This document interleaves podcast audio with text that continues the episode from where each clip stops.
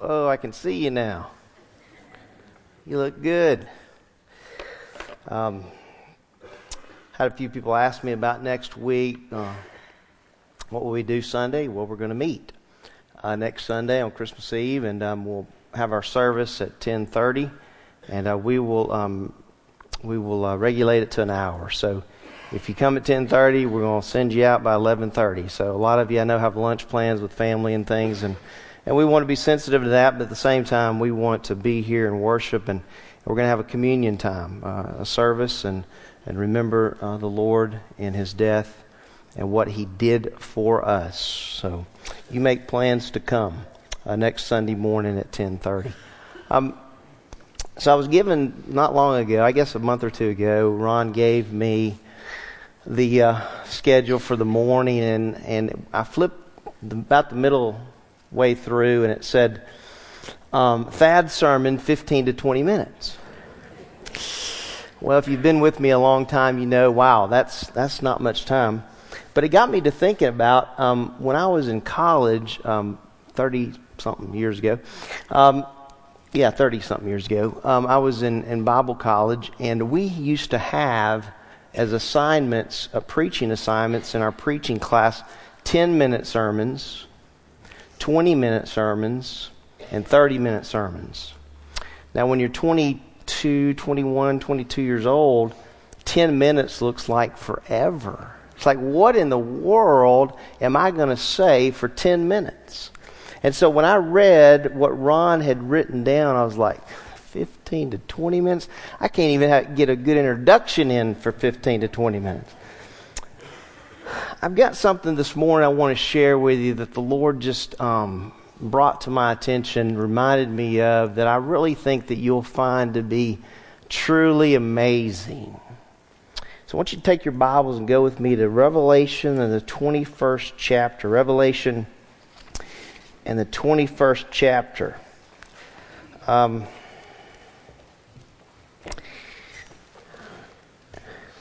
At Grace, we teach the birth of Christ. That Jesus Christ came to this earth and he was born of a virgin. We teach at Grace that he lived a perfect life as the God man. He lived a perfect life. Um, we teach that because the Word tells us that, that He dwelt among men and yet without sin. He didn't sin at all. He lived a perfect life. The Bible says He was tempted in all points as we are and yet without sin. We teach that here at Grace because the Bible teaches that. We teach at Grace that Jesus Christ went to the cross and and he, he died for our sins. And you remember the scene at Calvary. You remember that on the cross, um, and I really believe this was the agony of the cross for our Savior. He cried out to his Father, My God, my God, why hast thou forsaken me? And then from the cross, he also declared, It is finished. It is finished. Then the Bible says he gave up his spirit and he died. And the Bible tells us that he was buried. The Bible tells us that three days later he rose from the dead, victorious over death. That's what the Bible teaches. And that's what we teach here at Grace. The Bible teaches also that he gave a mission to his disciples, right? After his resurrection. The Bible tells us there were over 500 witnesses to his resurrection, but he gave an assignment to his disciples, and the assignment for them was to make disciples of all nations, he said baptizing them in the name of the Father and the Son and the Holy Spirit, teaching them to observe all things. And then he said, And lo, I'm with you always, even to the end of the age. We believe that, we teach that. And that mission that was given to the disciples is the same mission that you and I have if we are believers in Jesus Christ. The Bible tells us also that the church began in Pentecost in Acts chapter 2. The Spirit came and He began to indwell men, believers, those who were in Christ. We believe that and, and we teach that. We also believe and teach here at Grace because the Bible says that one day Jesus Christ is coming for his church. For those who are in Christ, for those who belong to him. And the Bible tells us that in 1 Thessalonians chapter 4 and 1 Corinthians 15 and John 14. The Bible says he is coming for his church. I hope you belong to him. Bible also tells us that after he comes for his church on earth, subsequent to his return for the church, there will be a seven year tribulation period here on earth. There will be people that are left on earth. And the Bible describes it in the book of Revelation in great detail. And it will be a time of wrath, God's wrath. Bible tells us that at the end of that tribulation period, there will be a battle of Armageddon. And Christ will come with his armies. You know who the armies are? The church. And you know the one leading the armies? Christ. And he won't need us to do battle, he'll do battle. And it'll be over. And then the Bible tells us that subsequent to that, that Jesus Christ will rule and reign on the throne of David for a thousand years. That's what the Bible says. And then the Bible tells us at the end of that millennial kingdom, there'll be one last stand. we know who wins. The Lord does. In fact, do you know that at the end of the book of Revelation, chapter 21, before you get to chapter 21, that Satan, the beast, the false prophets, demons, and unbelievers from all ages are in the lake of fire forever. Now, did you hear that? Satan, the beast, the false prophet, demons, and unbelievers from all ages are in the lake of fire. Now I want you to get this forever. Unbelievers from all ages. No way out. There is no exit door. There's no way out. And I got to thinking about that. I was like, wow, that's, that's forever. So those who say, well, I really don't need Jesus. He, who really is Jesus? I really don't need him. Hey, when I stand before the big man, as a lot of people put it in our culture, I, I'll tell him I was a good person and that'll be good enough. But the Bible tells us that man's righteousness is as filthy rags. That there's only one who is righteous and that's Jesus Christ. Well, so for those that are in the lake of fire forever and ever, they also describe in Revelation the end of this earth as we know it. And do you know in 2 Peter, Peter writes about it. He says, But the day of the Lord will come like a thief, in which the heavens will pass away with a roar, and the elements will be destroyed with intense heat, and the earth and its works will be burned up, period. That's the way it's going to be.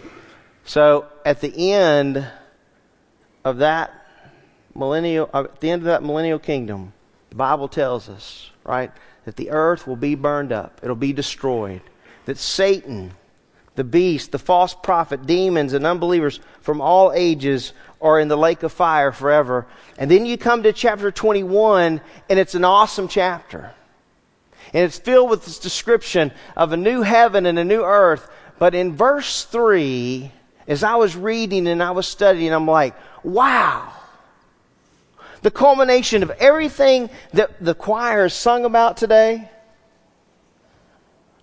that Scripture speaks about, this is it.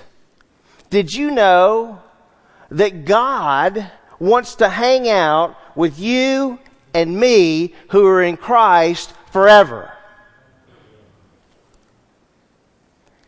I remember when I was pursuing Teresa. Now, Teresa's my wife. Just in case you're visiting today, you don't know who Teresa is. And I remember at Southeastern Bible College, I was standing in the back of the chapel one day and I told one of my buddies I'm marrying that lady. And I did. And you know why I wanted to marry? I wanted to live with her. But did you know we got married in 1985? We've been married almost 33 years. And do you know that there are times that I am separated from my wife? I don't see her. Now, some of those times it's because she says, Hey, babe, don't you have something to do? you get that. Right? Uh, there have been a lot of guys in here who retired lately. So, right, if your wife says, Hey, babe, you have something to do, she means leave for a while. Well, as much as I wanted to be with Teresa, I'm not with her every moment. But it just blew me away as I was reading and preparing for today that my God wants to be with me forever and ever.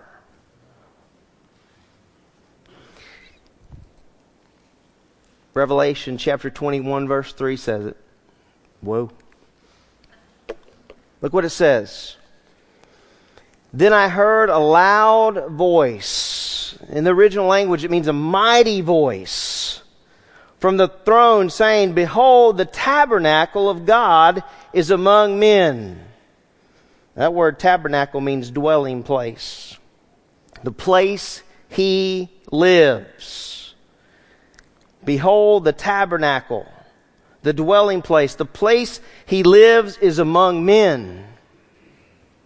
Who are these men? Who are these people? I'll tell you who they are. Ready? Abraham. Right? Sarah.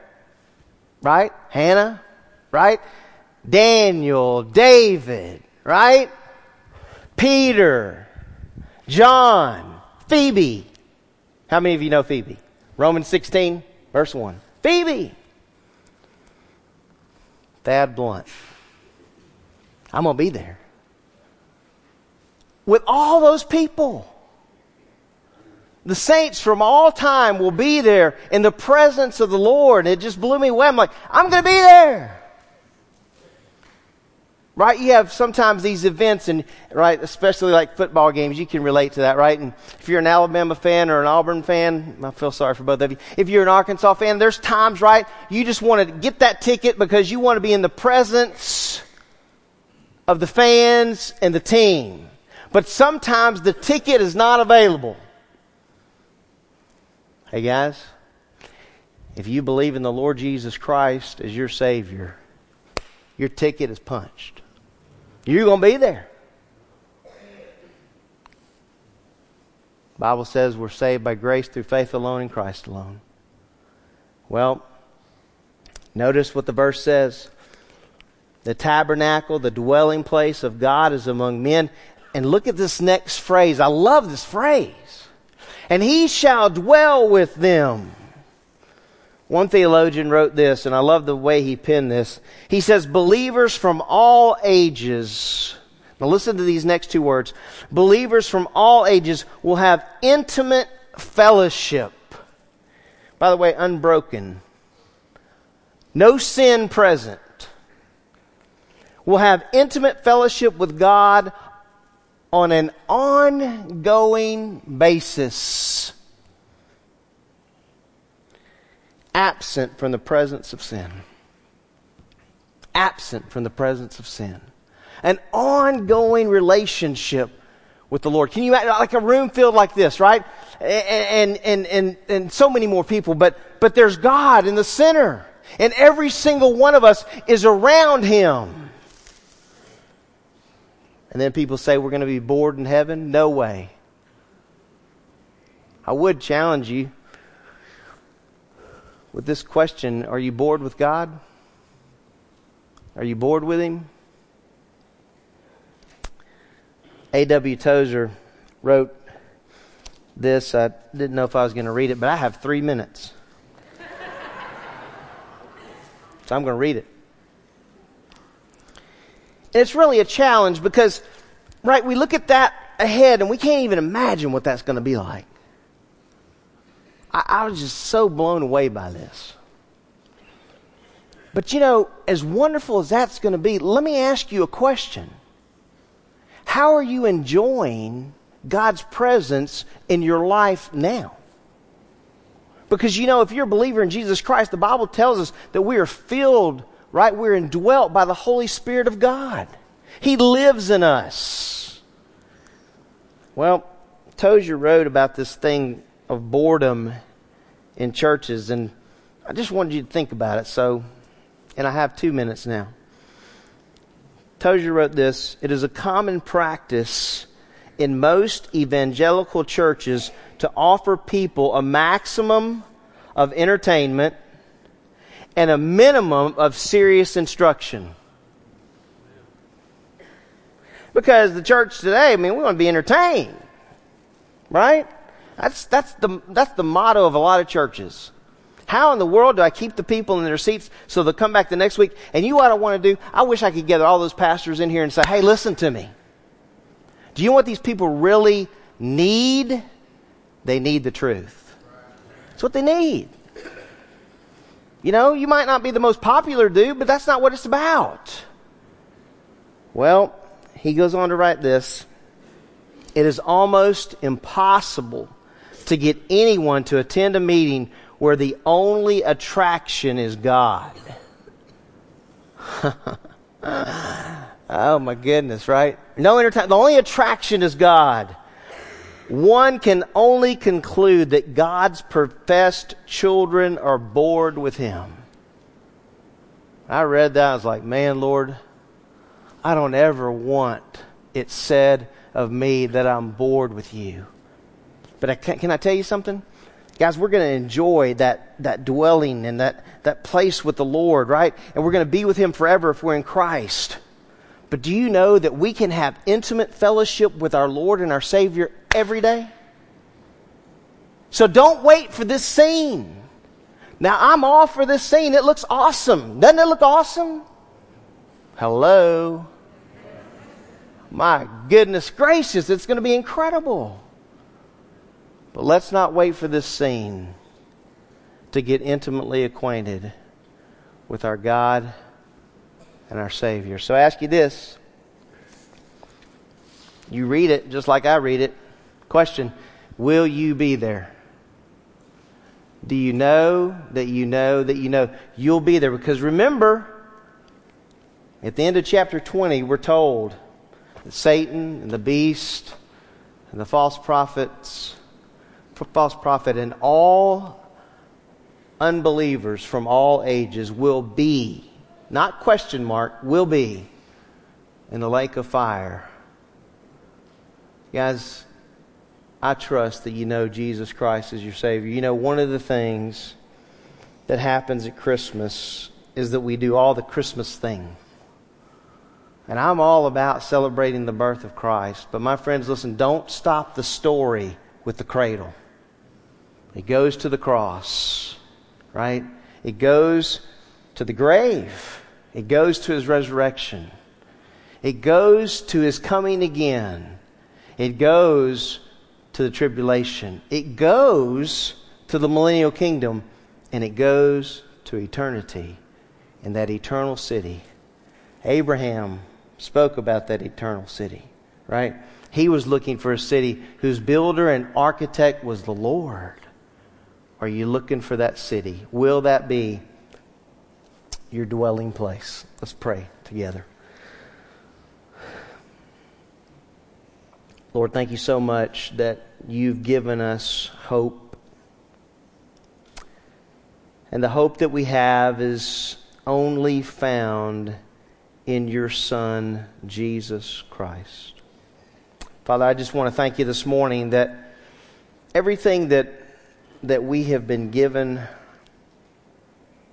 the life that we have itself is a gift from you. If we're sitting here today and have eternal life, what a blessing that is to know you and to have that personal relationship. And I, I pray that, that all of us would foster that relationship, that we would be sold out daily, Lord, to just to get to know you better. And the only way that's going to happen is being in your word. Lord, maybe there are a few here today that are kind of kind of in a tough spot and maybe maybe they haven't been in the word i don't know but lord if that's true if there's kind of a stale time in their life with you i pray that you would resurrect the joy of salvation for them and lord maybe there's some here today that have no idea what we just talked about they don't understand i pray that lord you'd open their eyes that they would be able to see that salvation is found only in the Lord Jesus Christ. And it's in His name that we pray. Amen.